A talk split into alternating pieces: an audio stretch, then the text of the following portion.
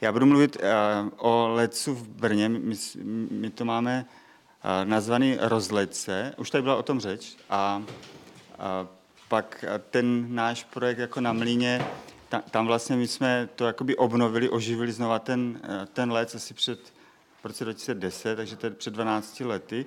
A předtím už to existovalo vlastně v Brně taky let, asi od roku 2000 do roku 2004, pak to umřelo. A to, to v tu dobu bylo i v Praze a Budějovicích, tady to taky umřelo a v Budějovicích taky. A pak se to postupně zase oživovalo a teď jsme ve stádiu zhruba jak, jak teda v té Praze, že máme asi, já to teda bych uvedl ten let náš, můžu? O, Nebo až potom? Tak já takhle nechám představení tvoje. No. A o, řekněme si, že máme teda nějakou hodinu, maximálně hodinu a čtvrt. Uh, diskuze probíhá tak, že kdo má otázku, já mu donesu mikrofon, aby bylo slyšet, když se to nahrává, aby se to zaznamenalo a necháme to prostě jako volnou, plynulou diskuzi, padne otázka, kdokoliv z řečníků bude chtít odpovědět, najde si v tom něco, co, uh, na co chce zareagovat, tak zareaguje, pak budeme pokračovat dál. A pokud teda chceš ještě mluvit o tom uh, lecu brněnským, když si neměl ten prostor dopoledne, tak si myslím, že klidně určitě, ať, ať víme vlastně i na co se třeba ptát. Jo. No, takže my to máme od roku 2010, máme tam asi 100 lidí, ale 20-30 aktivních. Teď zrovna řešíme problém a vlastně, že ne, nejsme schopni nalákat jako mladí lidi, takže a, řešíme přechod ze systému Cyklos, což je mezinárodní software, který taky už tady zazněl, který ty lecové skupiny používají. Dokonce některý používají ten náš, našeho ajťáka, toho brněnského. A podělili jsme se taky na těch sletech nebo setkáních těch leců, kterým se říkal pralec a začínalo to tady v Praze, pak to bylo u nás a pak to takhle cyklilo a pak to zastavil ten covid. A máme takovou koordinační skupinu, ještě to si myslím, že by mohlo zaznít, která, my si říkáme brouci, tady v Praze jsou průvodci, my jsme brouci a, a ti se střídají v tom, že rozesíláme jako týdeník a, a pořádáme schůzky jednou za měsíc, což teď zase už začalo po nějakým tom covidovým přerušení. No a, a teďka vlastně zvažujeme, že bychom využili jako program sociální síť Discord, taky už to tady zaznělo, a akorát, že to zase není úplně přijatelné pro ty naše starší členy, a takže jako teď hledáme vlastně cestu, jak zkusit do toho dostat um, mladý lidi. No, dobře. A ještě řeknu jenom v krátkosti, já nabízím ovo, o, osobně jako ovoce. Já mám, tam máme sad a, a starý dům, takže umíme něco jako udělat takového, co v tom městě jako potřebuji občas. A zase jsem se třeba učil španělsky, přes ten let to fungovalo docela dobře, asi rok nebo dva. Jsem takhle pravidelně měl lekce za mošt, pálenku a ocet a všechno si jablek a jabka. Tak. Jo, tak já děkuji za představení. A teď už je řada na vás, já tady budu posílat takovýhle mikrofon do uh, publika. Já, mě jenom napadlo, že když chcete tam přitáhnout ty malí lidi, že by ty, jako argument pro ty starší byl, že mladší lidé uslyší líp na tu sociální síť a že by tudíž mohli podpořit tím, že se dobrovolně vzdají cyklosu a přejdou na sociální sítě starší. Že by přestali blokovat tu změnu. A mě jenom napadlo. No, nám se zatím zdá, že mladší prostě, když vidí, že to je jako ten náš systém, tak vůbec jako do toho nechcou vstoupit, že jim stačí ty swapy a ten Facebook a ty, založí si skupiny na tom Facebooku a takhle. No. Takže uvidíme.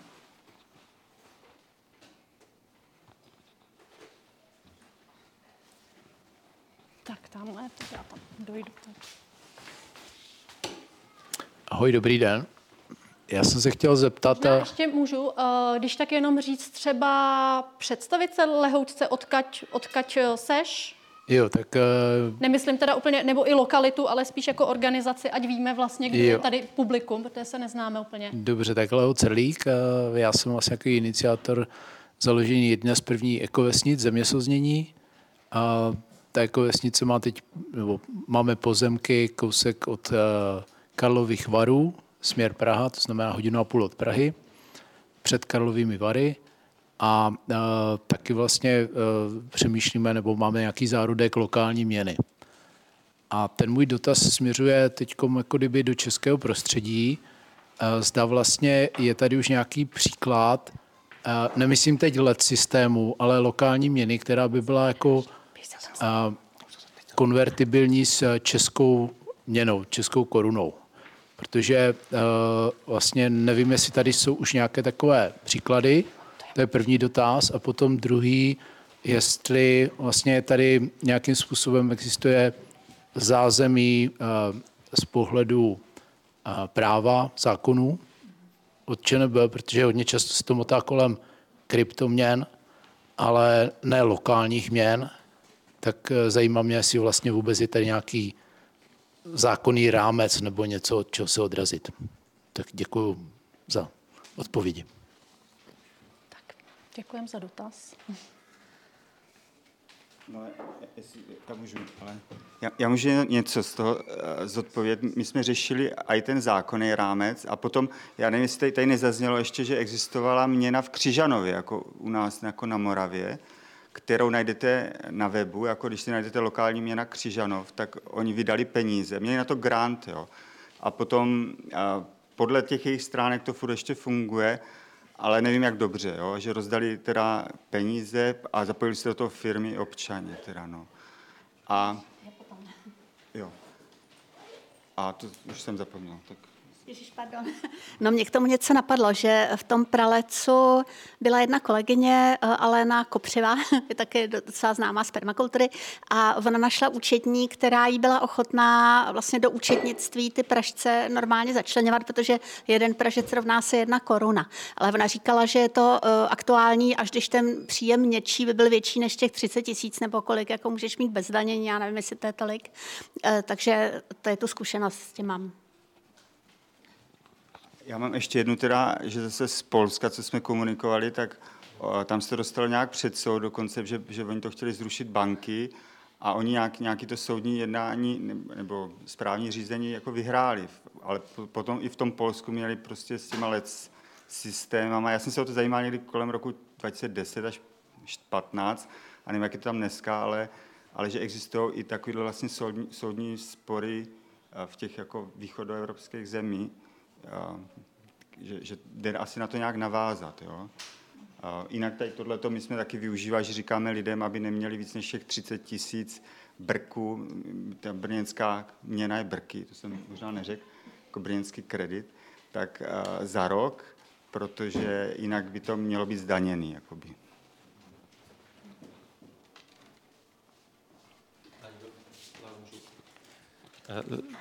Nebo ty chceš ještě já jsem se chtěl jenom zeptat, možná to navazuje, jestli eh, zkušenosti ze Slovenska, jak moc jsou aplikovatelné v Česku. Jestli zaznělo tady, že máme třeba manuál živce, který by se dal vzít. Jak moc je to aplikovatelný a použitelný v Čechách, jestli, jestli víte? No, ja si myslím, že ten živec je veľmi prepracovaný celý po, po účtovnej, právnej stránke, organizačnej, metodickej a je ja si myslím, je aplikovateľný, ale z tých skúseností naozaj vyzerá, že tie menšie obce, mestečka, že tak do tých 10 tisíc, 15 tisíc, áno, skutočne, kde, kde tí ľudia sa poznajú osobne, že vytvára lepšiu tú synergiu fungovania ako teda tie väčšie celky. A možno zase aj lepší, keď e, ten živec e, zase keby príliš malá skupina ľudí, že 100, 200, tak tiež nie je dobrý, takže on je naozaj fakt od tých tisíc do tých 10 tisíc ľudí v tom rozmedzi. Naozaj potom ten lec funguje radšej v tých menších, e, ten, ten originálny lec, že ten je vhodný do tých malých komunít, s tým, že asi z právneho hľadiska je to tak niekde napomedzi také čiernej ekonomiky, ako by sme to povedali. Ale ten živec je vlastne už, je možné ho vlastne zapojiť aj do oficiálnych štruktúr tým, že vlastne sa dá účtovať cez ten kupón a cez tie, tie položky. Takže áno, metodika je. Toto organizoval, organizačný rámec preto vlastne vytvorila Živica, občanské združenie Živica, Jurajom Hybšem, ktorý tu nie je vlastne, takže odpovedám za neho. A vždy sa dá na nich obrátiť a dohodnúť sa uh, a porozprávať sa a vlastne môžu zorganizovať aj školenie, metodiku a celé. Takže celé to know-how je tu vlastne. Já asi můžu se přidat, ono primární je ta aktivita. Musí tady být skupina lidí, nebo místo, nebo region, kde to je chtěný. A pak se vždycky najde někdo, kdo pomůže z těch, co mají tu zkušenost. Takže my, když jsme oslovili toho eh, ten, uh, učitele národohospodářství Christiana Gelleryho, tak on velmi rád přijel do Prahy a velmi rádi by sdíleli i oni určitě si dovedu představit veškerý svoje know-how. Teď by se musel jejich právní rámec porovnat s naším právním rámcem, ale vlastně ty zkušenosti tak se najdou určitě snadno a ty lidi se rádi podělejí. I jsem zmínil, že založili vlastně tu mezinárodní organizaci, která se tomu věnuje. Ale na začátku je samozřejmě zapotřebí ta iniciativa. V tom prýnu jenom připomenu jeden učitel, šest studentů, šest nezletilých mladých lidí. V, tom, v těch jinonicích na tu jednu otázku jsem začínal nejdřív sám. No, tak vlastně nějak pustit vlastně pustit tu sněhovou kouli z toho kopce, no, začít, mít iniciativu. Protože na nedostatku té iniciativy tak vlastně i zmírají vlastně ty stávající systémy, tak, tak je to se vším. No, když my nebudeme iniciativní, když nebudeme chtít něco jinak, tak se to neuděje. Protože, jak jsem říkal, kapřici rybník nevypustějí, takže že by nám někdo ten systém změnil ze zhora, tak toho se nedočkáme. Takže jedně aktivita ze spoda zabere. No, můžu na tebe ještě navázat poslední. Eh, mně přijde, že ta iniciativa stoupne v momentě, kdy začneme rozumět tomu, k čemu to vlastně je. Jo, jo. A já tady eh, při snaze naplnit tuhle místnost jsem zjistil, že tomu vlastně jako nikdo vůbec nerozumí, přestože jsem eh, u těch konkrétních lidí viděl, že se tím tématem zabývají, tak vlastně mi často řekli, že to je mimo jejich téma. A já jsem, mně vlastně došlo, že oni vlastně nerozumějí tomu, co to ta místní měna, nebo ta komplementární, hezky použil Jakub ten termín, eh, je. Hmm. Takže já si, já si myslím, a to je nějaká jako prozba na vás nebo na nás, jak, že jestli bychom mohli dát hlavy dohromady, jak, jak to téma spopularizovat pořádně, jak, jak, jak vlastně začít příběh těchto těch měn, který se tady táhne od nepaměti, že jo, vlastně od starého Egypta, tak jak ho začít vlastně vyprávět tak, aby lidi rozuměli tomu, že to je fenomenální nástroj, jak propojit lidi a jak eh, se postarat o to, že lidi tam, kde bydlej, bohatnou, což je pro mě ten nejhlavnější přínos místní měny v porovnání s měnou centrální, která odčerpává hodnotu někam jinam. Že jo, ta měna místní umožňuje, vlastně propojuje lidi a pomáhá jim bohatnout. A tohle, tohle bychom dokázali říct nějak společně tak já mám pocit, že prostě musí vyskákat lidi a, a říct, hele, tak tohle já zorganizuju u sebe ve škole, já tohle zorganizuju u sebe v obci, já u sebe ve firmě a, a jedem. Takže prozba, otázka, eh, jestli mi je rozumět, jak bychom tohleto mohli vysvětlit, tak aby, to, aby tomu bylo rozumět. Děkuji. No, Tomáš vlastně poukazuje na to, že to začíná v našich hlavách. Nejdřív musíme tomu rozumět, musíme vědět, co chceme, pak už to jenom stačí uskutečnit, ale vlastně díky tady tomu, co organizuje, díky těm konferencím, proto já nejsem tak smutný z toho, že to tady není, protože to tady nemůže být. Dokud to není myšleno, tak to nemůže být ani chtěno. Ale každým takovýmhle setkáním, každým takovýmhle sdílením, tak je myšleno o kousek víc, o kousek dál a jednou přijde ten čas, kdy tady budeme mít třeba vlastní regionální měny v hojném počtu, ale takhle to začíná. No možno sú dve cesty na to, že jedna bude, e, že z núdze, že ak príde k nejakým ekonomickým a sociálnym otrasom, čo môže sa stať v tejto dobe, a že ľudia skutočne budú mať existenčné problémy a ekonomika sa dostane do vážnych problémov, tak sa otvorí ľuďom hlava a začnú hľadať vlastne iné cesty. Takže to je tá cesta núdze. Alebo potom druhá cesta je tá edukačná, a tam by som možno začal, že tými jarmočnými peniazmi a školami. Že skutočne máme, áno, aj, aj u, u nás vlastne v jednej vedľajšej obci, tam boli tiež tieto jarmočné peniaze a to malo veľký úspech v tom, že vlastne ľudia sa naučili s tým, ako by sa hrať sa s tými peniazmi a to je lepšie ako zaviesť. A keď sa, keď sa zvykne, že tam cyklus nejakých jarmokov, že ja neviem, každú sobotu je tam jarmok, dajú sa použité peniaze, ľudia si začnú zvykať, zvykať a potom už nebude problém vlastne keď treba je tam nejaký uvedomelý starosta tej obce a už sa to pokusí zaviesť akoby trvalo vlastne. Takže touto cestou by som išiel cez tie jarmovky, cez tie školy, ako hra, postupne, na ktorú by sa nabalovalo potom vlastne ďalej a ďalej.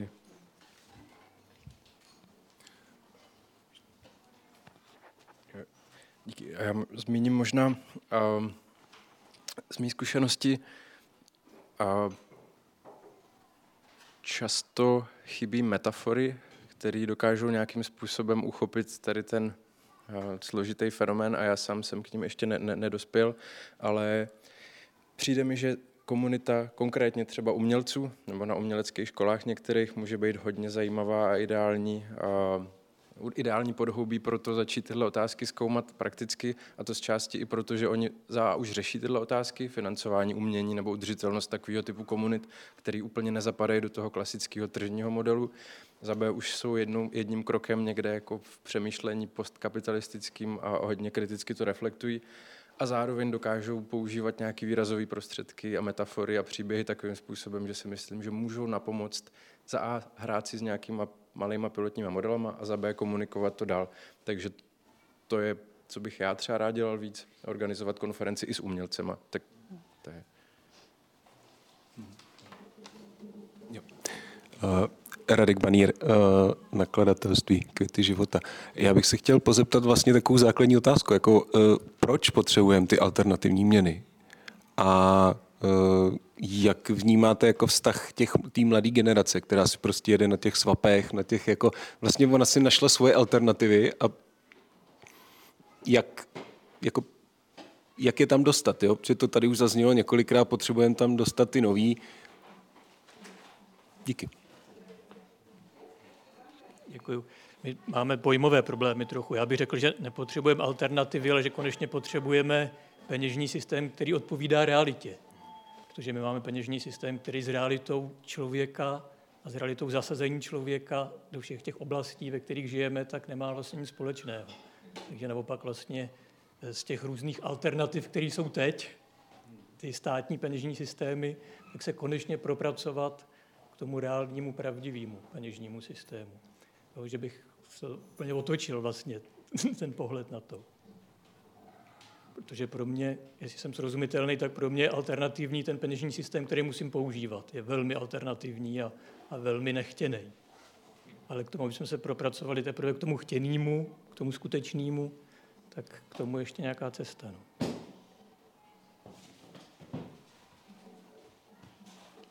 Mohu ještě k tomu odpovědět?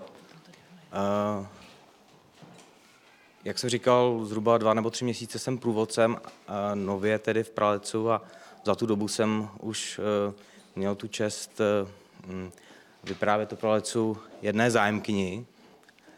A, a právě jeden z důvodů, proč se vlastně zajímá o Pralec, uvedla to, že má ráda recyklaci, posouvání věcí dál a podobně a že funguje v nějaké facebookové skupině a že se jí opakovaně stalo to, že když dala třeba nějaký použitý mobilní telefon nebo nějaký zařízení elektronický za relativně dobrou cenu, tak tam měla 20, 30, 50, 100 reakcí. A ve finále teda, když si někdo přijel pro ten telefon, tak se od něj ještě dozvěděl nějakou jako vlnu nadávek, kolik za to chce peněz a že to nefungovalo a kde si co si.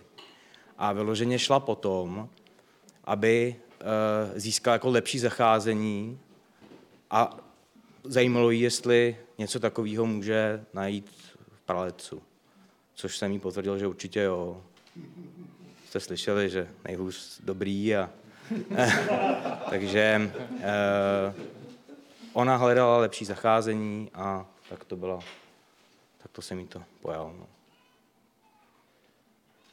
Možná ještě byla otázka na ty mladé lidi, jak vlastně ty do toho dostat. Trošku to tady bylo značeno v tom vzdělávání. Podle mě je to třeba dostat už na ty základní školy skutečně, protože e, musíme si uvědomit, že třeba to naše školství a i vysoké školství tak bohužel vytváří spíš mlhu kolem tady toho nesrozumitelnosti. E, musíme si uvědomit, že e, média neuvádějí ty podstatné věci, které bychom měli vědět.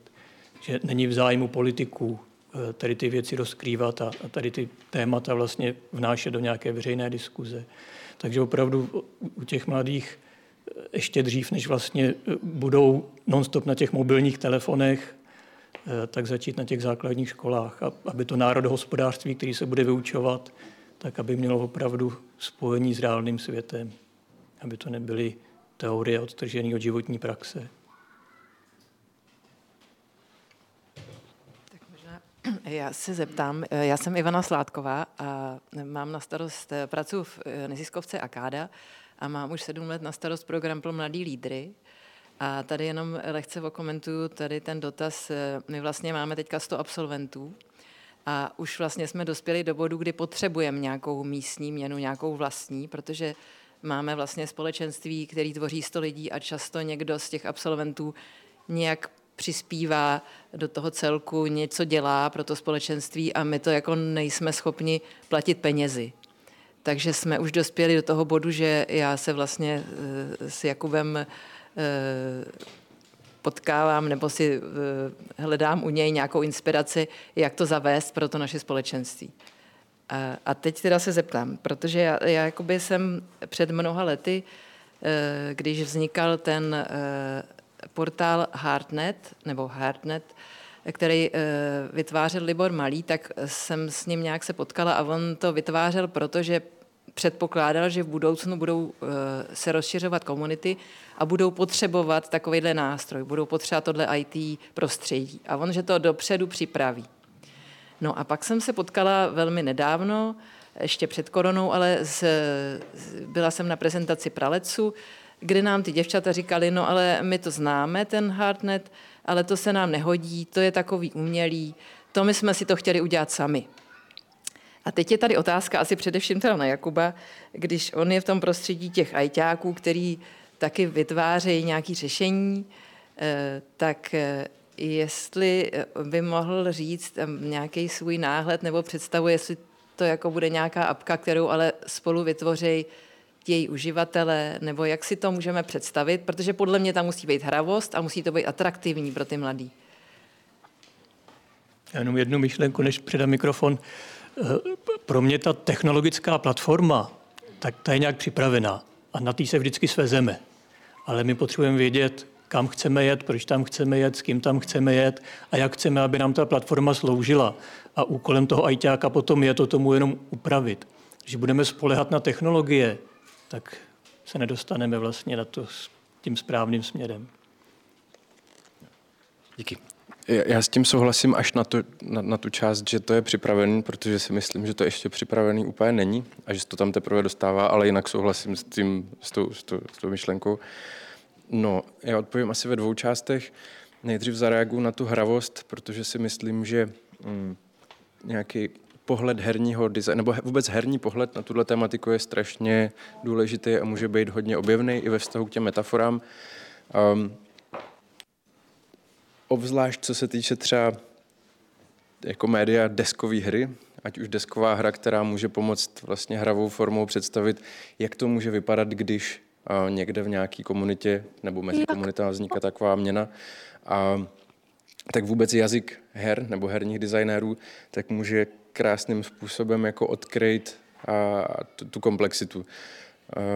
Protože když se budeme dívat na tu měnu optikou her, tak třeba zjistíme, že metafora měny sama o sobě není zas tak užitečná, protože skrývá spoustu souvislostí, který, mm, jo, který to slovo předsudků a vlastně jako nezreflektovaných předpokladů a myšlenek, protože použiju teď metaforu, často když se mluví o mincích anebo o tokenech, tak člověk si představí token jako nějakou měnu, která může jo, nebo v rámci lokální měny, tak, tak ta měna může pomoct jak si oživit ten místní ekosystém. Ale když si představíme, že ten token nebo ta mince, tak je vlastně jakoby tlačítko na nějakým stroji a zatím se skrývá prostě logika té organizace, nebo že to tlačítko nějakým způsobem, ten jeho význam je daný, um, jo, že, to není věc, která se s, tak jako vznáší v prostoru, takže stejně, když mluvíme o penězích, tak zůstává skrytý celý ten moloch nebo mnohovrstevný organismus peněžního systému, kterýmu většina lidí nerozumí.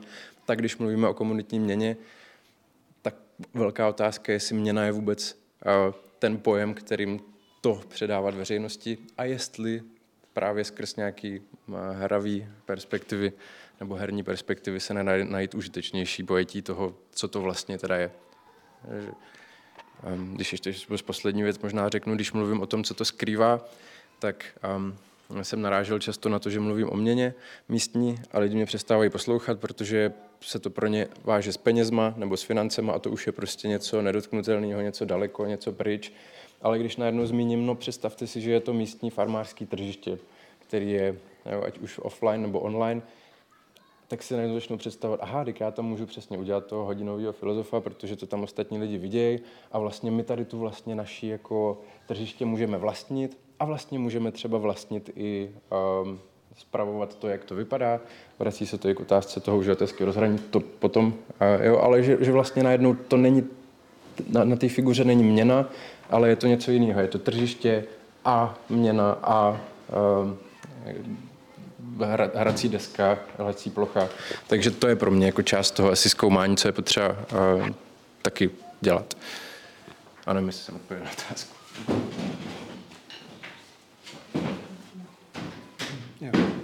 Mm, já jsem Šimon Pešta, nepodmíněný základní kolektiv a chtěl jsem se zeptat, jestli máte přehled o tom, jak se vlastně k těm doplňkovým měnám staví Česká národní banka, že jsem měl za to, že ona si vlastně dělá monopol na, to, na vydávání peněz.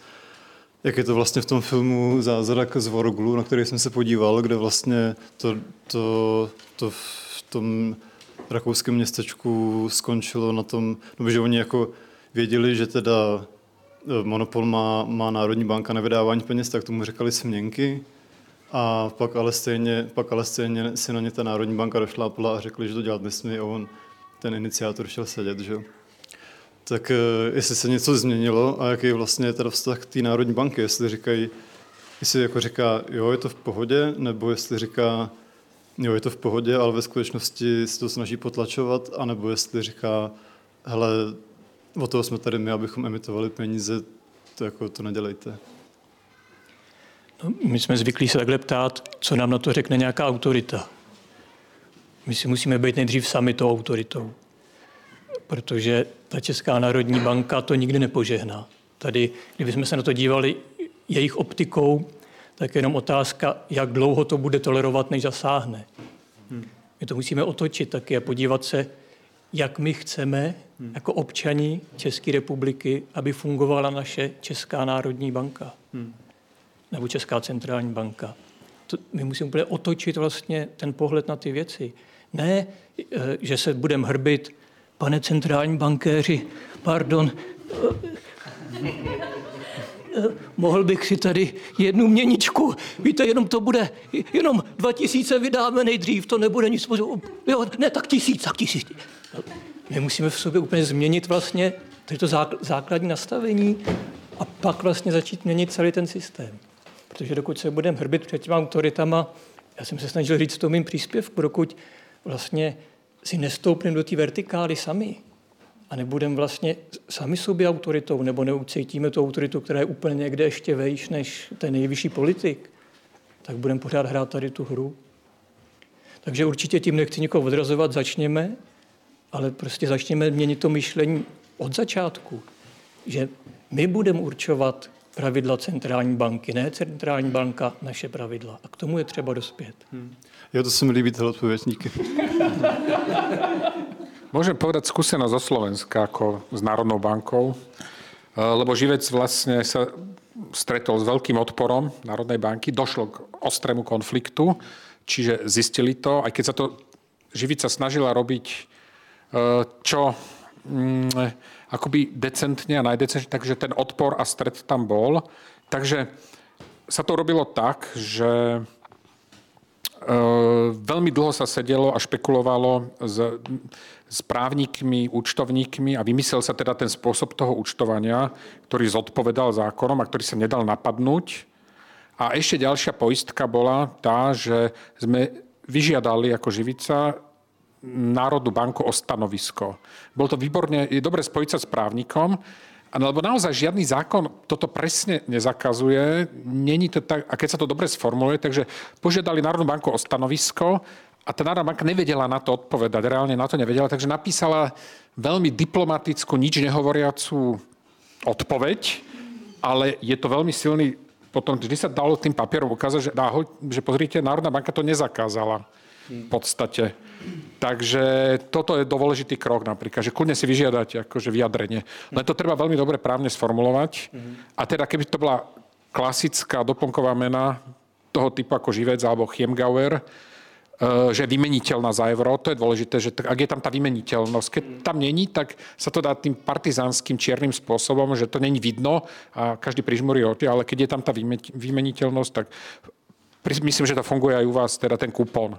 Naozaj dá sa to našiť na tú položku. Strávny listek, strávny kupón v hodnote sú také aj u vás, ktorý má nejakú platnosť rok alebo tak, že sa dá použiť. To presne sa dá našiť na toto.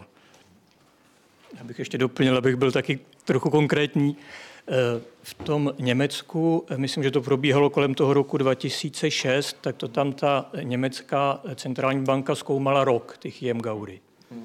Rok to studovala, výsledkem byl asi 60-stránkový elaborát a v tom se vyjádřili přesně, jak říkal David, tak jako eh, obutá, neobutá, oblečená, neoblečená, při, při, přišla, nepřišla. A oni tam napsali, eh, že ten eh, systém té alternativní měny Chiemgaurů eh, neohrožuje stabilitu té národní měny, protože jedním z hlavních zákonných bodů je, že centrální banka pečuje o stabilitu měny. Takže oni neřekli, je to legální, oni neřekli, je to ilegální, oni řekli, že to neohrožuje tu stabilitu té národní měny. Eh, když podobnou studii dělali, myslím, eh, v Holandsku, tak tam řekli rovnou, je to legální. Tam se vyjádřili z pohledu toho práva jasněji třeba. A ještě jsem k tomu měl, myslím, nějakou myšlenku. Jo, že eh, jaký oni mají možnosti? Že oni mají možnosti to tolerovat, pak mají možnosti to zakázat a pak mají ještě jednu možnost, která tady, myslím, dneska nezazněla a ta je taky velmi nebezpečná a ta proběhla právě eh, v tom Švýcarsku v tý, s tou Věrbankou a tam oni řekli, no tak eh, to jsme v těch 30. letech pořád té hospodářské krize. A tam, oni, a tam oni řekli, no tak my si to s nimi vyřídíme tak, že prohlásíme za banku a tím pádem na ně budou platit všechny zákony jako pro banku. A tam to udělá cak, předsvakne vyhybka a ten celý vlak, byť byl rozjetý s těma nejúžasnějšíma, nejlepšíma záměrama, myšlenkama, citama a vůlí, tak je odvedený přesně tam, kde nechtěl být. Takže to je vlastně další metoda, eh, jak se může postupovat. Ja to len trošku doplním, že uh, ten pán Gellery vtedy aj uvádzal, že ten rozdiel spravilo to euro. Neviem, či si na to spomínaš, že vlastne oni fakt, tá banka zakazovala tie miestne meny, zakazovala, zakazovala. Keď prišlo euro, tak oni zistili, že to euro je tak rozsiahle, že už nemajú ten argument, že to ohrozí tú mm. miestnu menu. Takže v Čechách je stále teda právnicky tá otázka, pretože tu je tá mena ešte relatívne malá. Mm. Ale dá sa už, keď už teda voči autoritám sa dá argumentovať autoritami ale v Německu už to dovolili. A priniesli příklady zo zahraničí. Jak té otázce, si mohu? Um, vím, že na Třinecku co si vzniká, nebudu konkrétní, protože bych uh, možná ani nebyl úplně pravdivý, a vím, že tam i stanovisko ČNB nějakým způsobem je. Můžu když tak propojit. Mm-hmm. Jo? jo, díky.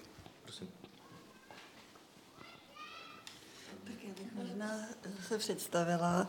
Já se jmenuji Stáňa Fidlerová, jsem původní profesí kantorka. Narodila jsem se na statku v Polabí po Jizeří, je to kousek od desítky, asi tři kilometry.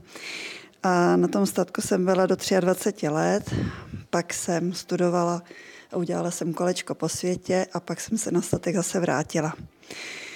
A mezi tím jsem poznala školství alternativní a evropský. A mimo jiný jsem se seznámila s valdorskou pedagogikou, s antropozofií, s Danielem a skupinou lidí okolo antropozofie. A když jsem přišla znovu na statek, tak jsem tam udělala projekt. A ten projekt jede dobře, jedná se o práci s dětma, založila jsem dětskou skupinu, mám tam klub, dělám projektový dny pro školy, příměstský tábory a tak dále. A Teďka aktuálně se tam ukázala i spolupráce se školou alternativní, která odkupuje část mýho pozemku a chtějí stavět školu asi pro 90 žáků a hledají se. Jsou to mladí lidi, mají tu aktivitu, já vím proč a kam chceme jít společně. Je tam velký potenciál, ale neumíme úplně zacházet s finančními toky.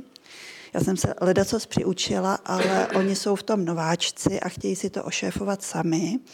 Já jim trošku přihrávám, protože vlastně teďka jsou před otázkou, jak tu školu zafinancovat. Jedná se o nemalou částku, museli být do úvěru, který by potom vlastně léta byl pro ně kamenem. Takže bych ráda, kdyby se podařilo prostě ještě uh, najít nějakou další cestu s tím, že jsou různé možnosti dotační.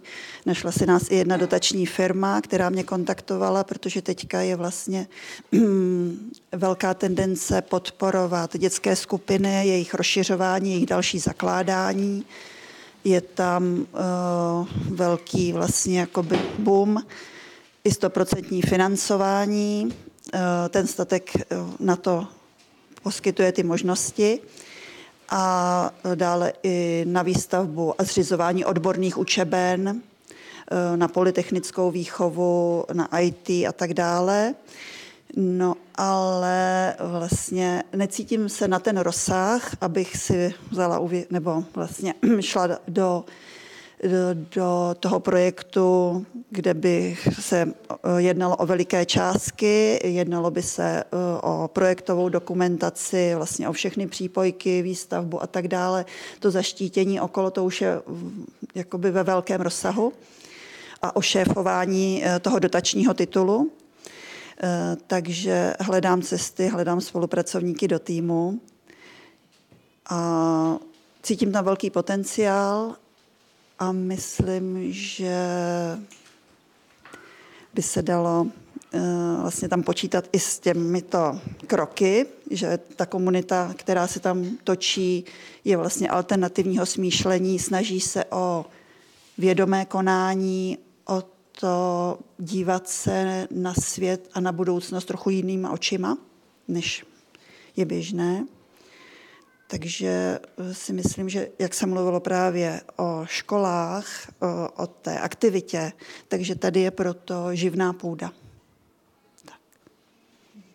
Takže to je taková trošku jakoby otázka do pléna, jestli třeba někdo by věděl o někom, kdo by dokázal pomoct tady ty otázce. Jo?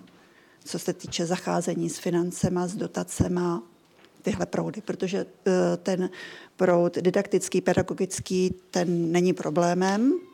Jsou tam dobrý kantoři, dobrý tým, ale jsme trochu lajci právě v téhle otázce finanční. Takže. Já jenom bych ještě přidal, že z těch zkušeností zakládání škol, tak tam vlastně tím nosným proudem jsou ty rodiče, kteří chtějí tu školu, kteří tam chtějí dát ty děti, a často vlastně ta škola vzniká tak, že se založí nejdřív spolek pro založení školy, a to zakládají právě ty rodiče budoucích prvňáčků nebo přes příštích a přes příštích, že tam bych se snažil najít vlastně tu skupinu, která to ponese a která si pak dokáže najít k sobě i toho ekonoma, i toho finančního poradce na ty odbornosti, které tam třeba teď chybějí v tom projektu. Ale jenom jsem to chtěl zmínit, že je to velmi důležitá skupina v tom začátku, protože to jsou ty, co to vlastně chtějí.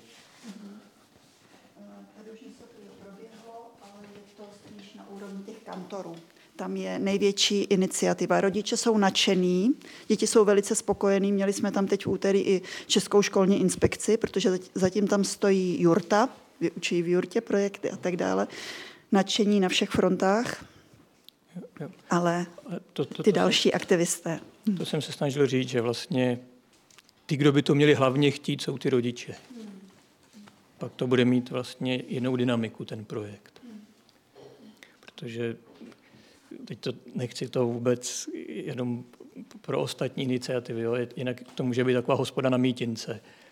Jo, že když já jako hospodský si otevřu hospodu někde daleko, kterou nikdo nechtěl a, a nevím, kdo mi tam bude chodit, eh, tak v podstatě tam zůstanu jak v hospodě na mítince. Tak neříkám, že je to tenhle případ, jenom vlastně, že v každém projektu je třeba se dívat na to, co nebo kdo je vlastně tím nosným proudem toho projektu a tady vidím jako velmi důležitou složku ty rodiče. Mohl bych uh, úplně jinám teďka. Eh, Radek, že jo?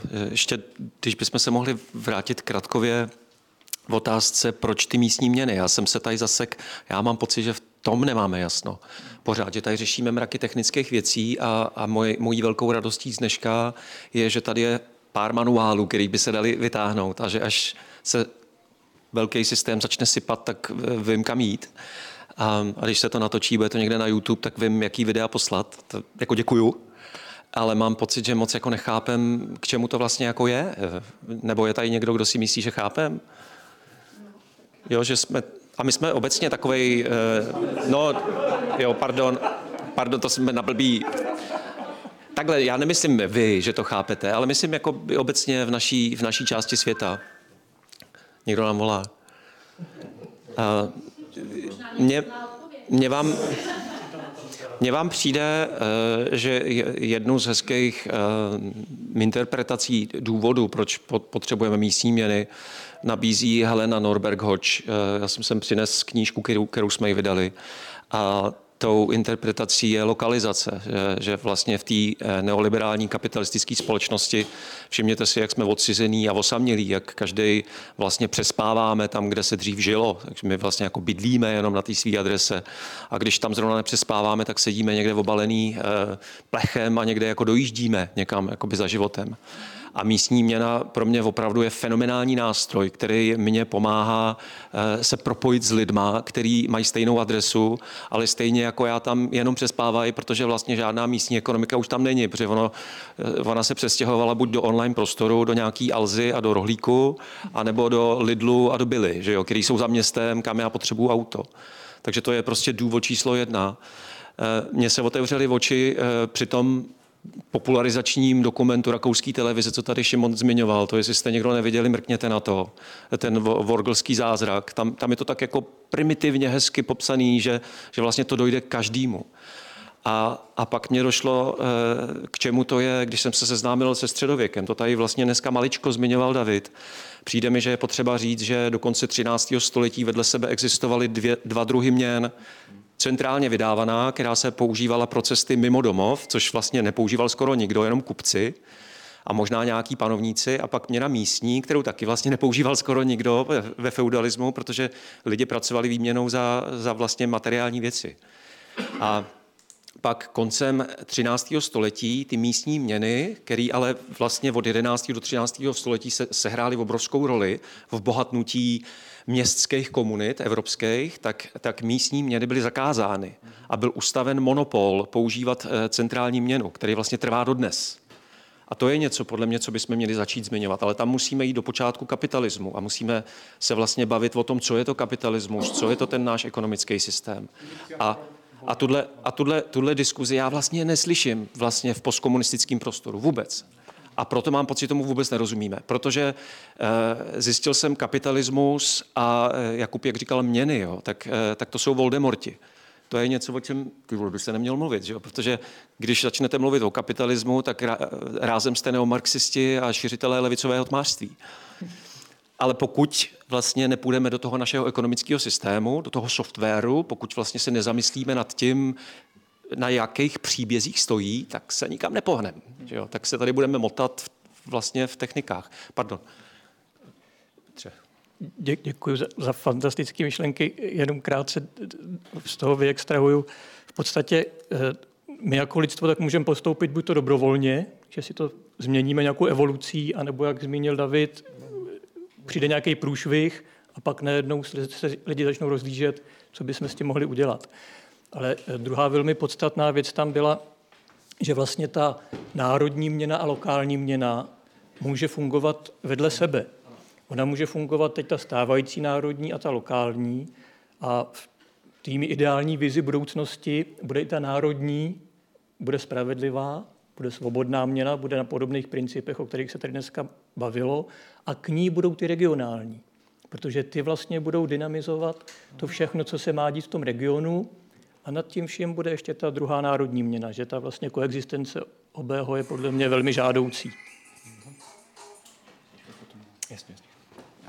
Jak tu mám ještě jako osobní přístup, že my jsme vlastně do toho šli já už někdy kolem toho roku 2000 kvůli tomu, kvůli ty lokalizaci. My jsme byli hodně ovlivněni právě to, taky to Helenou Norbert Hodge, protože to tehdy vyšlo jako při hnutí duha. Moje žena k tomu kreslila. My jsme ještě navíc, uh, nebo první knížka v češtině teda od ní, a my jsme navíc ještě byli v Ladaku na jejím projektu. A to, to bylo hrozně, pro nás hrozně zajímavé, že my jsme vlastně chtěli jako přispět k tomu, aby bylo víc těch jako lokálních výměn. No. Takže my jsme to brali z toho ekologického pohledu a já myslím, že jako víc těch českých skupin jako takhle přemýšlelo taky. No. Nebo ještě, už někdo, taky něco říct. Jo, tak ještě, to je vlastně k tomu, se líbí jako ten pojem, že nahlídnout pod kapotu nějakého toho softwaru ekonomického, vůbec toho jazyka a konceptuálního rámce. Takže teď mám pocit, že velký trend je i vlastně spochybňovat vůbec ekonomické vzdělávání, na, nebo spochybňovat, nějakým způsobem kriticky nahlížet, jak je postavený vzdělávání ekonomů a jestli náhodou tady nejsou nějaké heterodoxní ekonomiky nebo různý způsoby nahlížení. Že teď je to hodně známá Kate Ravord s, s ekonomikou koblihu nebo různý regenerativní přístupy. A jeden z těch přístupů um, je právě to, to, to obskurní slovo commons, který jsem zmínil a mě frustruje, že vlastně neexistuje český ekvivalent, který by to nějakým způsobem postihoval. Jo, možná zna, no právě, že ono to tak jako, ono to vychází ze stejného základu, ale to, kam se vlastně ten pojem vyvinul, nebo jako používá Elinor Ostrom, která za to mimochodem dostala Nobelovu cenu za ekonomiku, za ten přínos, tak vlastně tenhle ten pojem těch jako takzvaných nových commons, který právě, pro, pro mě právě adresuje tu otázku, Tomáši, co, co, co, co znášíš, jako jak se podívat za ten kapitalistický pohled. Pro mě ta odpověď je commons, ale vlastně nevím úplně, jak o tom mluvit, protože nemáme český ekvivalent. Občina to nevystihuje, um, ale vlastně jako část toho jazyka, který se vynořuje, tak mluví o nějakým komonci jakožto sociální organismus. Jo, že a najednou se tam objevují úplně jiné metafory, které jsou hodně inspirované přírodou nebo nějakou jako bio, um, biologickými systémama. A najednou je to úplně jiný jazyk než uh, jazyk nějaké extrakce, nebo uh, jo, který používá klasický ekonomický systém. Takže odpoví, odpovídám, myslím si, že bylo super nacházet české ekvivalenty pojmu commons. A i tím, že vlastně už ten commons uh, hnutí mluví o komunitních měnách, o vlastních měnách. Protože tím, že jedna z velkých hodnot Commons je nějaká samozpráva nebo spoluspráva, a to včetně zprávy nad nějakýma procesama, jak se domlouváme, jak se rozhodujeme a jak nakládáme s různýma statkama. A jeden z těch statků je právě ta měna. To znamená, že najednou ti kom, tak ten přístup Commons říká, pojďme nacházet způsoby, jak si sami utvářet měnu, která odráží naše hodnoty a postupně se stává nezávislejší nad eh, trhu, státu a tak dále. Takže vlastně sektor ekonomiky definuje jako commons, tak je nějakou alternativu, nebo spíš doplňkem jako státní, lomeno tržní, lomeno jo, nějaký grantový. Takže ten pojem commons podle mě hrozně chybí v té diskuzi a je jednou z těch odpovědí, kam by to mohlo směřovat. Určitě bych se přimluvil k tomu pojmu sociální organismus, protože to je ta realita, v které žijeme. A ty peníze tam vlastně prochází celým tím sociálním organismem tak jako člověk. Takže my vlastně nemůžeme jinak, než se dostat k otázce toho, jak ten sociální organismus členit, jaký pravidla hry jsou v oblasti politicko-právní, jaký pravidla hry eh, mají být vlastně v té oblasti hospodářské, kde ty peníze obíhají, kde vzniká kapitál, kde probíhá veškerá ta aktivita výroby produktů eh, a služeb. A kam postavit a na správné místo postavit vlastně celou tu kulturní oblast, kde ten člověk se může pohybovat úplně svobodně, individuálně. My v tom máme teď vlastně hrozný zmatek, protože, jak jsem zmínil, ta eh, politika a biznis prorostly. Ty jsou teď naprosto vlastně těžko eh, rozlišitelný. A pro, prorostly i do té oblasti kultury. Teď vlastně my jsme v situaci, kdy eh, politika, potažmo biznis definuje, jak bude vypadat vzdělávání. To je taky vlastně něco nepřijatelného. protože když se podíváte na stránky ministerstva školství, tak se tam dočtete, že chceme vychovávat pro konkurenceschopnost a pro uplatnění se na trhu práce. Jo, to je, jak jsem říkal, to kolečko v soukolí toho velikého stroje. To je jediný pohled na člověka, který teď je vlastně vyprodukovaný nutně tím, že se nám e, politika a průmysl vlastně spojili a jsou zadavateli pro kulturní oblast. Takže my vlastně musíme oživit ten pojem sociální organismus, rozhlídnout se, jak vlastně jsme do něj zapojení a podívat se, kde, jaký principy mají fungovat nenechat vlastně to rakovinově prorůst jedno do druhého, protože pak to začne škodit. Chcete někdo ještě zareagovat na, toho, na Tomáše, na tu, na tu jeho nějakou poznámku? Tak můžeme si další z publika. Uh, no, já jsem chtěl říct, že uh, já teda začnu tu reakci na kryptoměny. Podle mě kryptoměny nejsou alternativní měny. Je to naopak jako ještě jako víc měna, než je ta naše normální měna, protože uh, v našem měnovém systému my, i když to bude znít hodně divně v téhle chvíli, tak my jsme schopni nějakým způsobem tu měnu kontrolovat, protože ji řídí nějací lidé a jestliže ti nějací lidé, jestliže je známe, tak jsme schopni na ně nějakým způsobem působit. I když chápu, že celý ten současný systém není postavený tak, aby mohl každý jeden člověk tam mít nějakou osobní interakci, pořád tu interakci nějakou máme. Nemůžeme říct, že nemáme vůbec žádnou. Jo?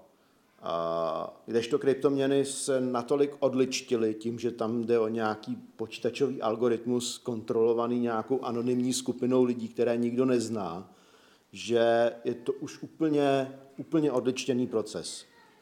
Takže podle mě to sem vlastně ani nějako, nijak nepatří.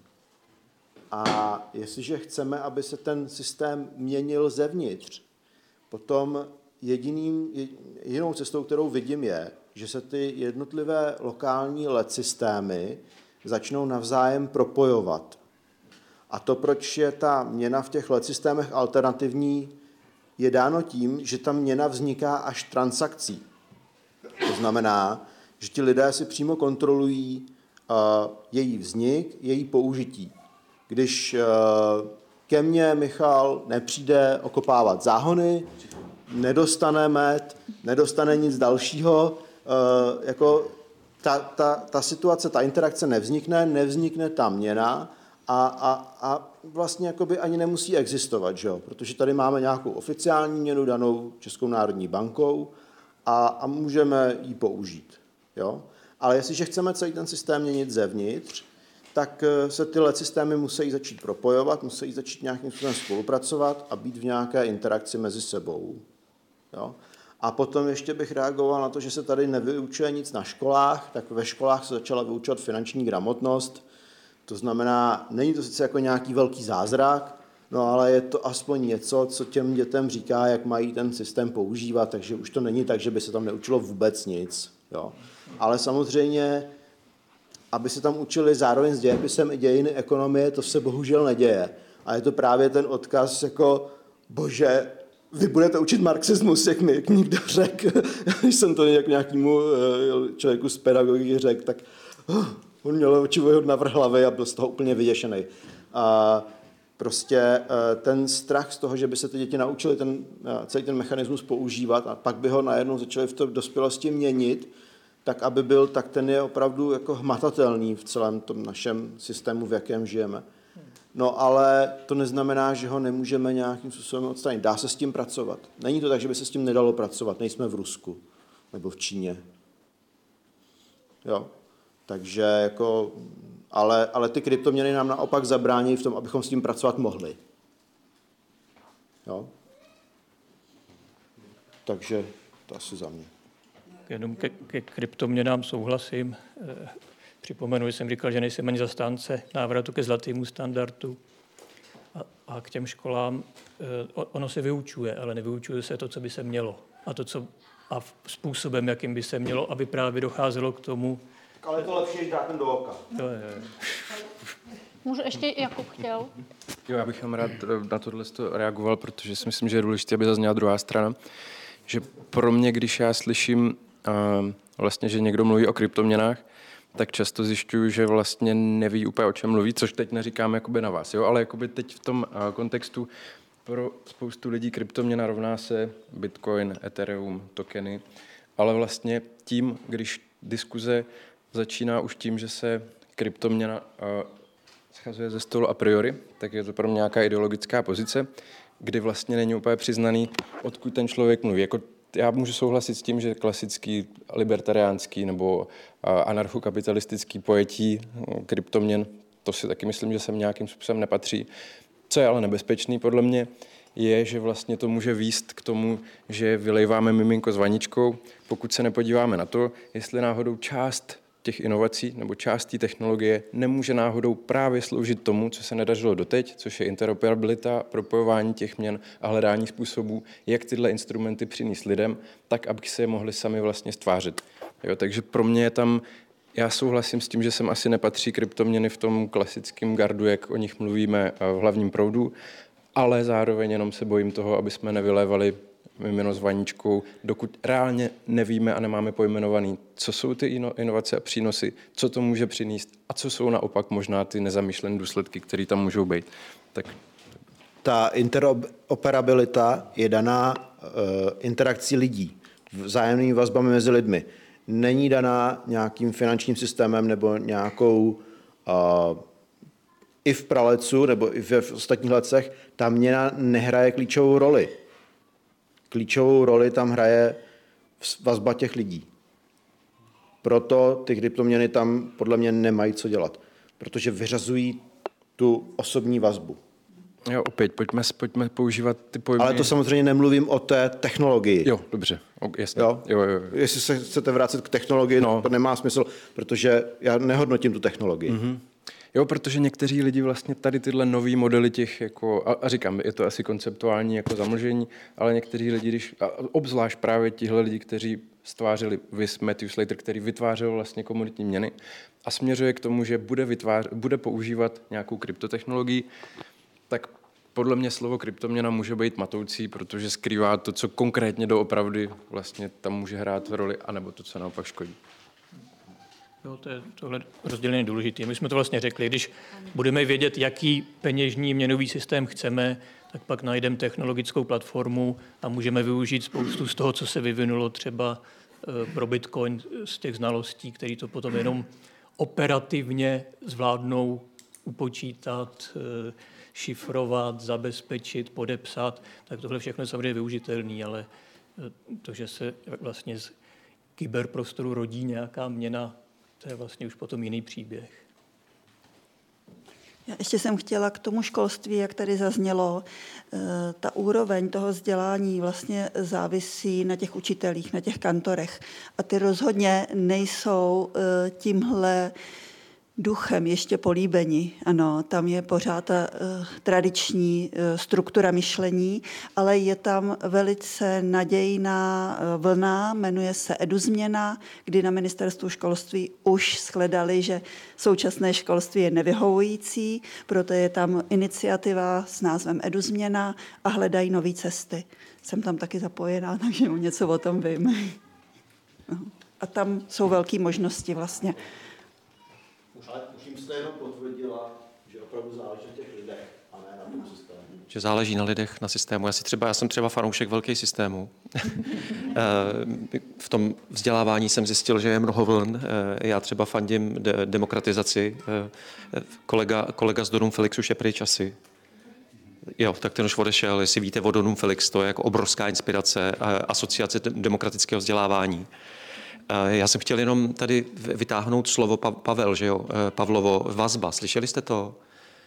Mně přijde, že to je klíčový pro místní měnu, že, že já jsem zjistil, jak se tady Eva zamýšlela nad Danbairovým číslem 150, že, že o co víc eh, je ten projekt místní, Eh, o co více ty lidi znají v místě ukotvený, tak o to líp to funguje. Eh, máme třeba KPZ, asi 70 modranských rodin. Eh, fungujeme přes takový software, jmenuje to Basecamp, a to kdykoliv si otevřete, tam je cvrkot jak blázen. jak jste tady brečeli nad tím, že, že, že to máte mrtvý, tak my jsme to dva roky taky jsme to měli mrtvý, rozleskávali jsme. Ale prostě teď, a oni tam řešejí pravděpodobně to, co vy, že záchodový papír, hlídání dětí, prostě volný čas, semínka, sazeničky, zelenina. A, a přijde mi, že to je přesně o té vazbě. Vazba neboli magnetismus, to, že se zná, pardon, známe. A o co víc tam je skutečný offlineový interakce, eh, tím bych taky řekl právě, že ty kryptoměny, mě cokoliv jako online, možná už jsem starý, tak eh, mě to jako odvádí od toho tématu, nad kterým jsme se tady dneska, dneska potkali. Že, že, že mně přijde, že ty offlineové věci prostě musí fungovat víc, protože jsme lidi a lidi eh, si na sebe rádi šáhnou, rádi se očuchají. Proč, jsme, proč se nekoukáme na obrazovku dneska, že jo? Proč jsme se sem slezli? Tak mně tohle přijde jako podstatný element, jenom který jsem chtěl ještě jako víc vytáhnout, že, že on tady různě zazníval. A předávám tady Františkovi. reakce. Uh, to je zajímavé, já to mám jednu otázku spojenou tady s tím. Uh, já jsem chtěl položit takovou otázku, nejdřív teda já. Já jsem Franta Balej, badatelé z podstaty, koncepce společné bezpečnosti, spolupracuji i s Edu změnou, jezdím právě teď na Kutnohorsku, jak mají ten projekt, tak tam učím na školách breakdance místo tělocviku. Takže uh, svět je malej. A chtěl jsem se právě zeptat, protože mm, my tady jako tak jako bruslíme, uh, od Honzy Raka mám takový, mm, takovou věc, že on vždycky říká, že je potřeba se na to podívat ze zhora, vystoupit jako nad Eh, a, a uvidět to jakoby v tom celku, což děkuju Danieli, od tebe tam právě cítím, že tam prostě prochází uh, ta informace, že vlastně ty uh, alternativní měny jsou až důsledek víceméně. Ty prostě, a jestli to bude jenom online nebo offline, nebo v takový, to, to jsou prostě už úplně nepodstatní detaily, protože každý jsme trošku jiný. A k tomu já mám právě otázku, kde už se vlastně rozděluje to, jak člověk vnímá, co se kolem nás děje. Jestli uh, ty procesy ve světě probíhají náhodou, anebo jsou řízeny.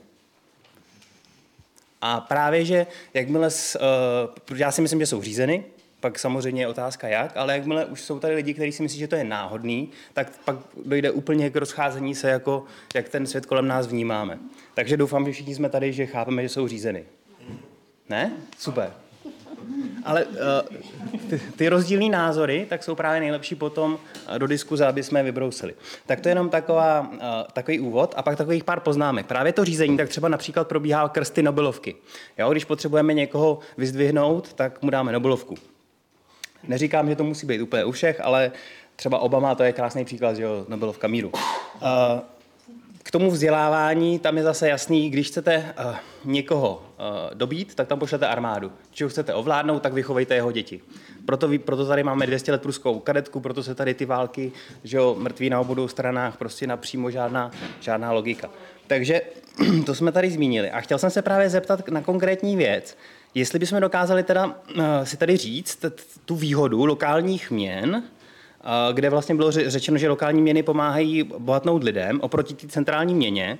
A to ve smyslu tak, že eh, ta centrální měna víme, že nás vykořišťuje. Takže samozřejmě, pokud se zbavíme vykořišťování, tak ta lokální měna bude pomáhat. Ale jestli tam je jakoby ještě něco navíc, co vlastně přináší, eh, co by tam bylo jako do plusu.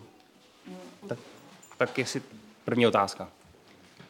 No tam, jakmile do toho člověk se začne nořit, tak zjistí, že to je opravdu otázka sociální. Obrovsky široká. Mm-hmm. A začnou se tam objevovat otázky typu spravedlivé ceny. Jak vůbec utvořit cenu a jak utvořit spravedlivou cenu. Aby někde nedocházelo díky špatně utvořené ceně k ničení přírody, ničení lidského zdraví nebo ničení lidských vztahů. E, přichází tam další otázky. Přichází tam otázky, hromadění kapitálu, které je teď, řekli jsme, že více jak 99% je spekulativní, ale kapitál se taky může hromadit třeba v nemovitostech nebo v pozemkách nebo ve výrobních prostředcích. Eh, opravdu najdeme ohromné množství vlastně těch témat, který si to společenství musí začít mezi sebou vyříkávat. Mm-hmm. Tady Hans, uh, právě byl zmíněn třeba cenotvorba.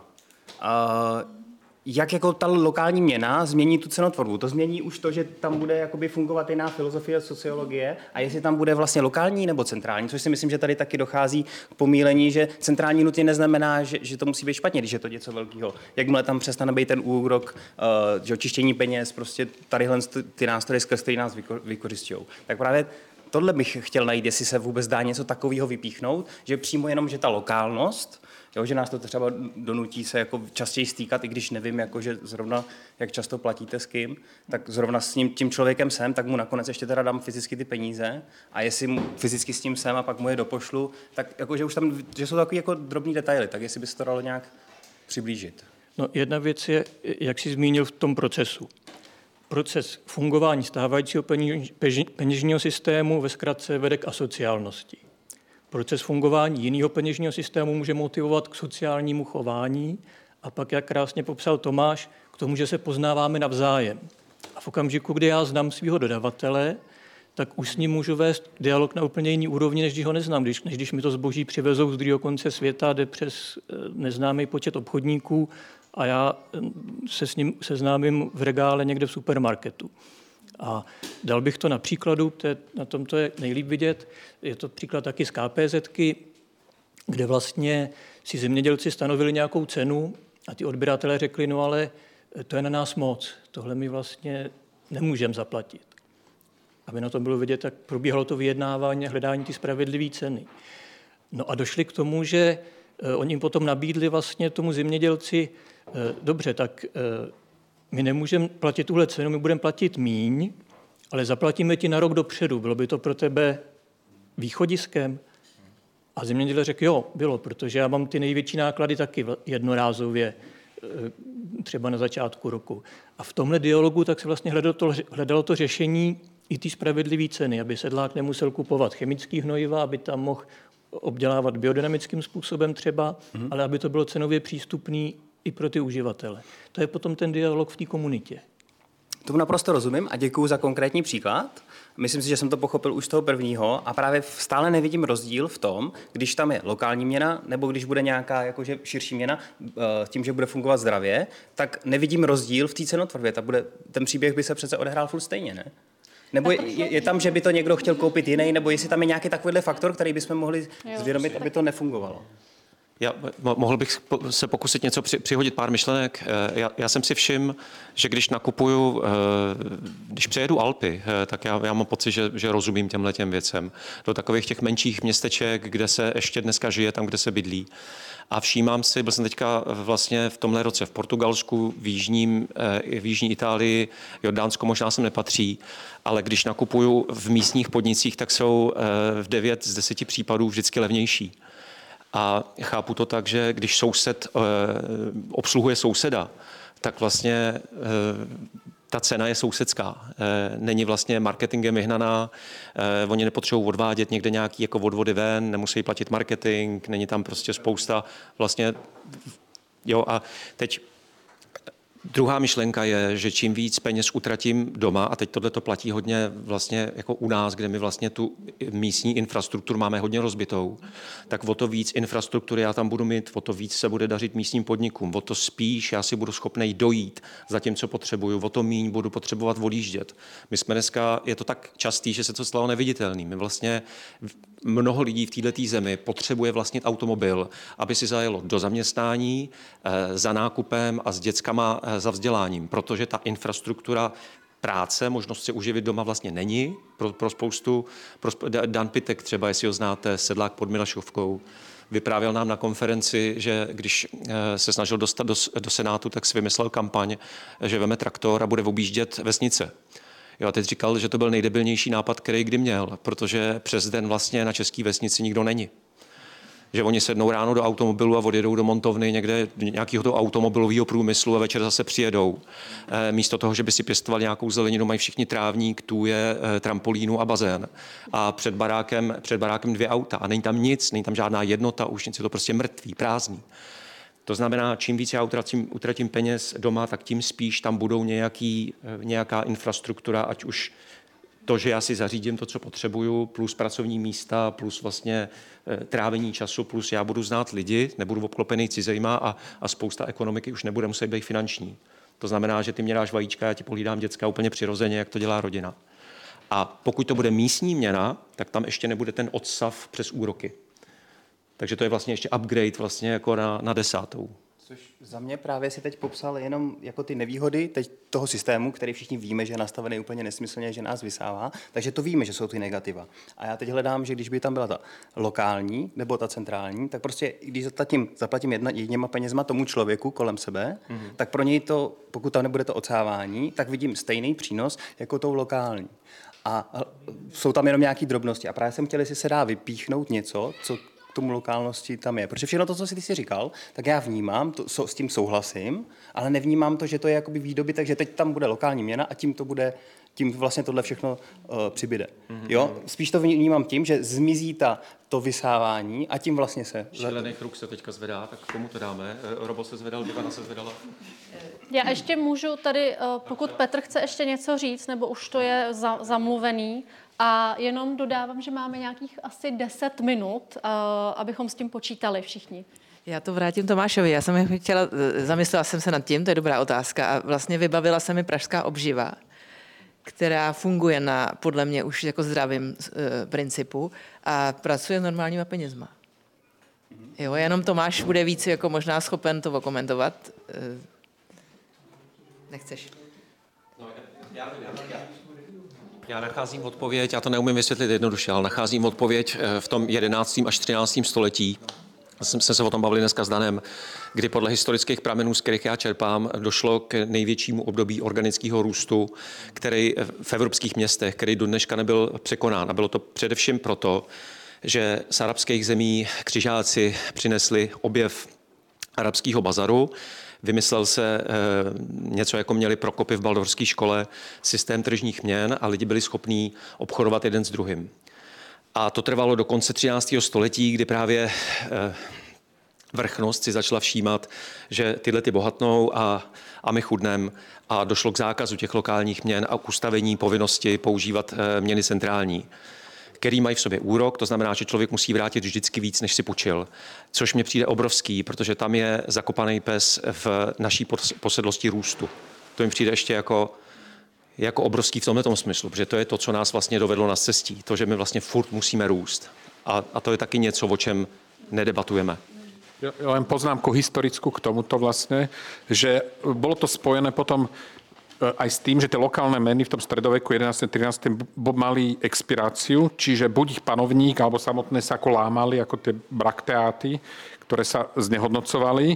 To znamená, že neprišlo to, že tí mešťania, kde sa tie peniaze kumulovali, ich nepoužívali na nejaké špekulácie, ale dávali ich do stavieb e, gotických chrámov. Čiže gotika je dôsledok vlastne a ten bezprecedentný vznik za 100-150 rokov vznikli všetky tie gotické chrámy a ostatné sa len potom postupne len dostavovali ďalšie storočia.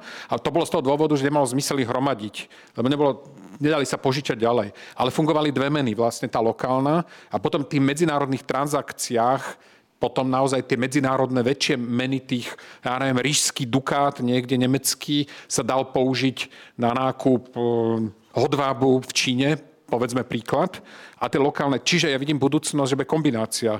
A medzinárodné transakcie, nákup nafty, e, plynu a iných súrovín strategických, ktorí sú na opačnom konci, sa bude ďalej používať regionálna mena, ktorá môže byť na blockchaine založená a tam môže byť vlastne nejaká spolupráca centrálnych bank, ale potom vlastne na tej lokálnej... Čiže tá lokálna mena má význam tam, kde sa vyrába, spotrebováva, na tom loka- môže to mať charakter okresu, obce, regionu, to si určia sami ten rozsah, ale sú fakt produkty, a hlavne teda tie suroviny, ktoré sú nenahraditeľné v tom miestnom, aj keď sa tá spotreba môže toho znížiť samozrejme, ale aj tak budú nenahraditeľné zácne kovy, ale aj železo, ocel a tak ďalej ktoré sa budú fakt vyrábať v nejakých technologických centrách niekde v Číne alebo niekde v diaľke, a ktoré sa budú platiť týmto medzinárodnými menami, ktoré môžu byť jedna, dve, tri regionálne a pravdepodobne regionálne. A tie budú postavené na princípe energonosiča. Čiže ich krytie nebude zlatom, povedzme, alebo môže byť, ale asi nebude. A tam bude, budú kryté energonosičmi, čiže výrobnou kapacitou a to sa dá vyčísliť, ale tam, kde to bude možné, to môže byť kombinované tými lokálnymi. Takže ja vidím v tomto budúcnosť. Je to svojím spôsobom návrat do toho stredoveku, len na tom vyššom, vyššej úrovni.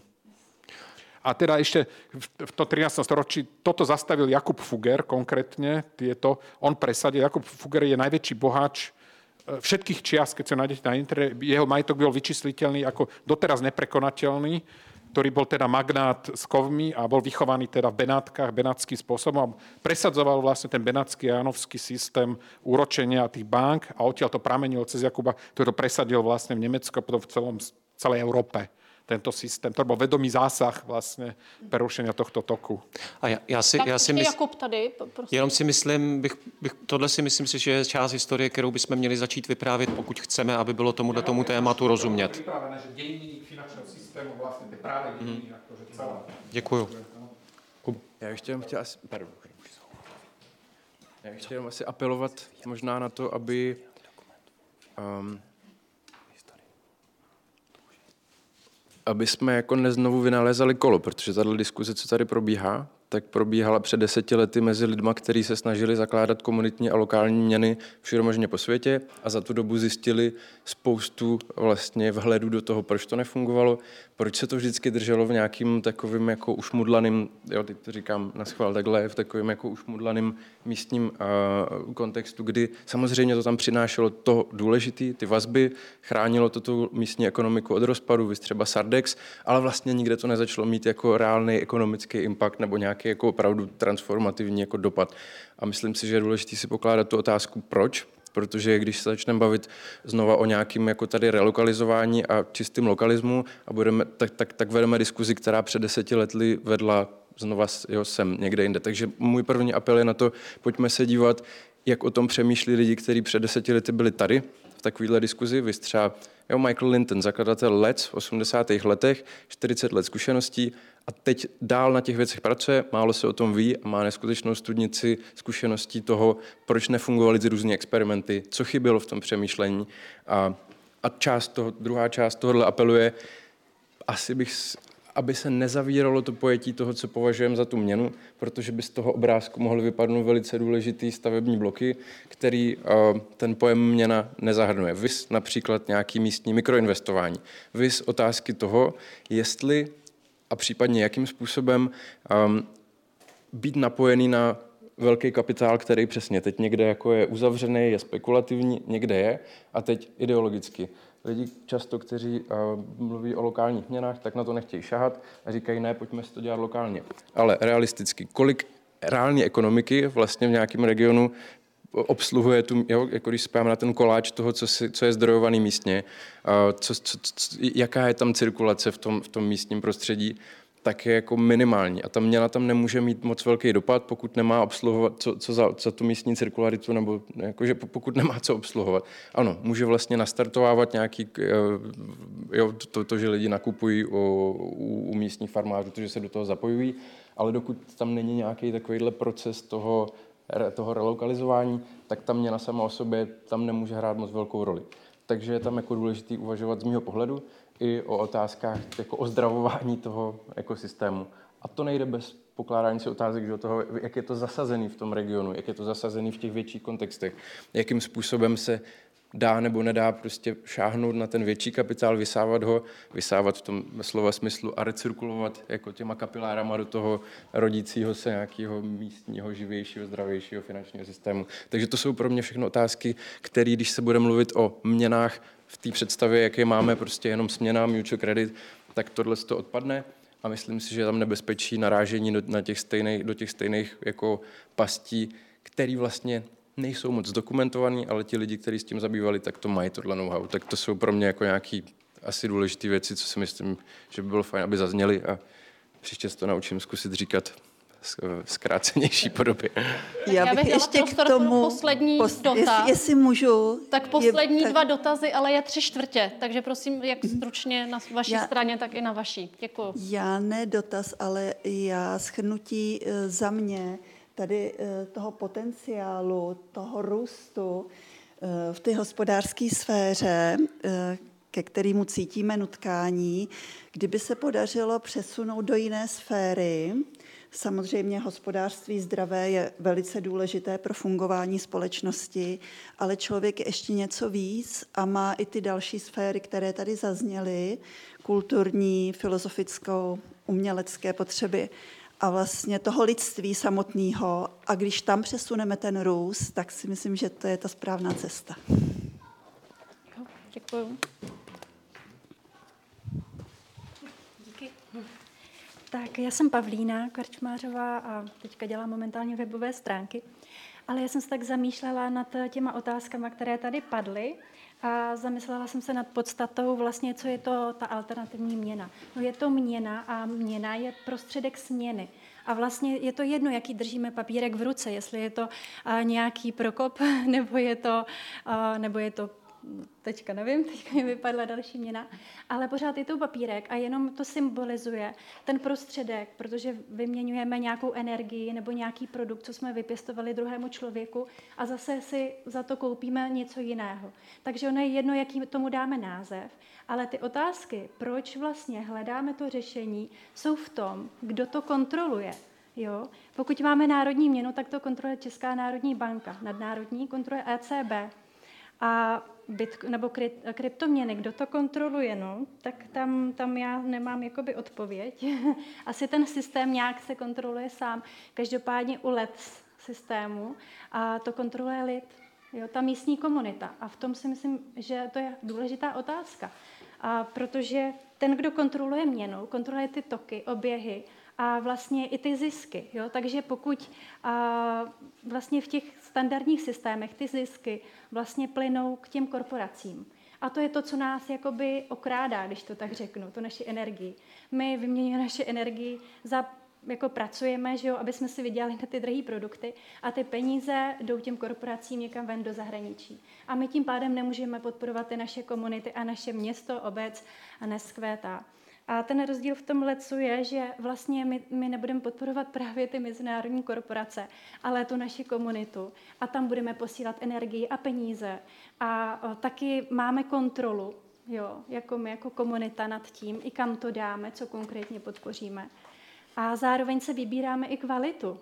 Jo, protože v těch korporacích, když jdem do toho obchodu, tak, tak jako taky si můžeme vybrat kvalitu, že jo? ale a tím, že nad tím nemáme kontrolu, tak ona je taková možná pofiderní.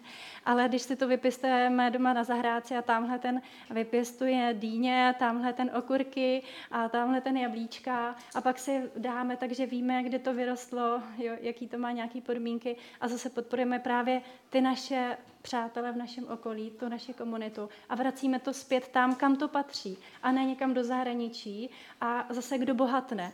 Eh, v tom mezinárodním systému jsou to korporace. Kdo bohatne v lecu, no jsou to ty lidi. Jo, a jsou to ty rodiny a to přece chceme. Tak tam si myslím, že jsou ty nejzákladnější odpovědi, proč vlastně to chceme dělat.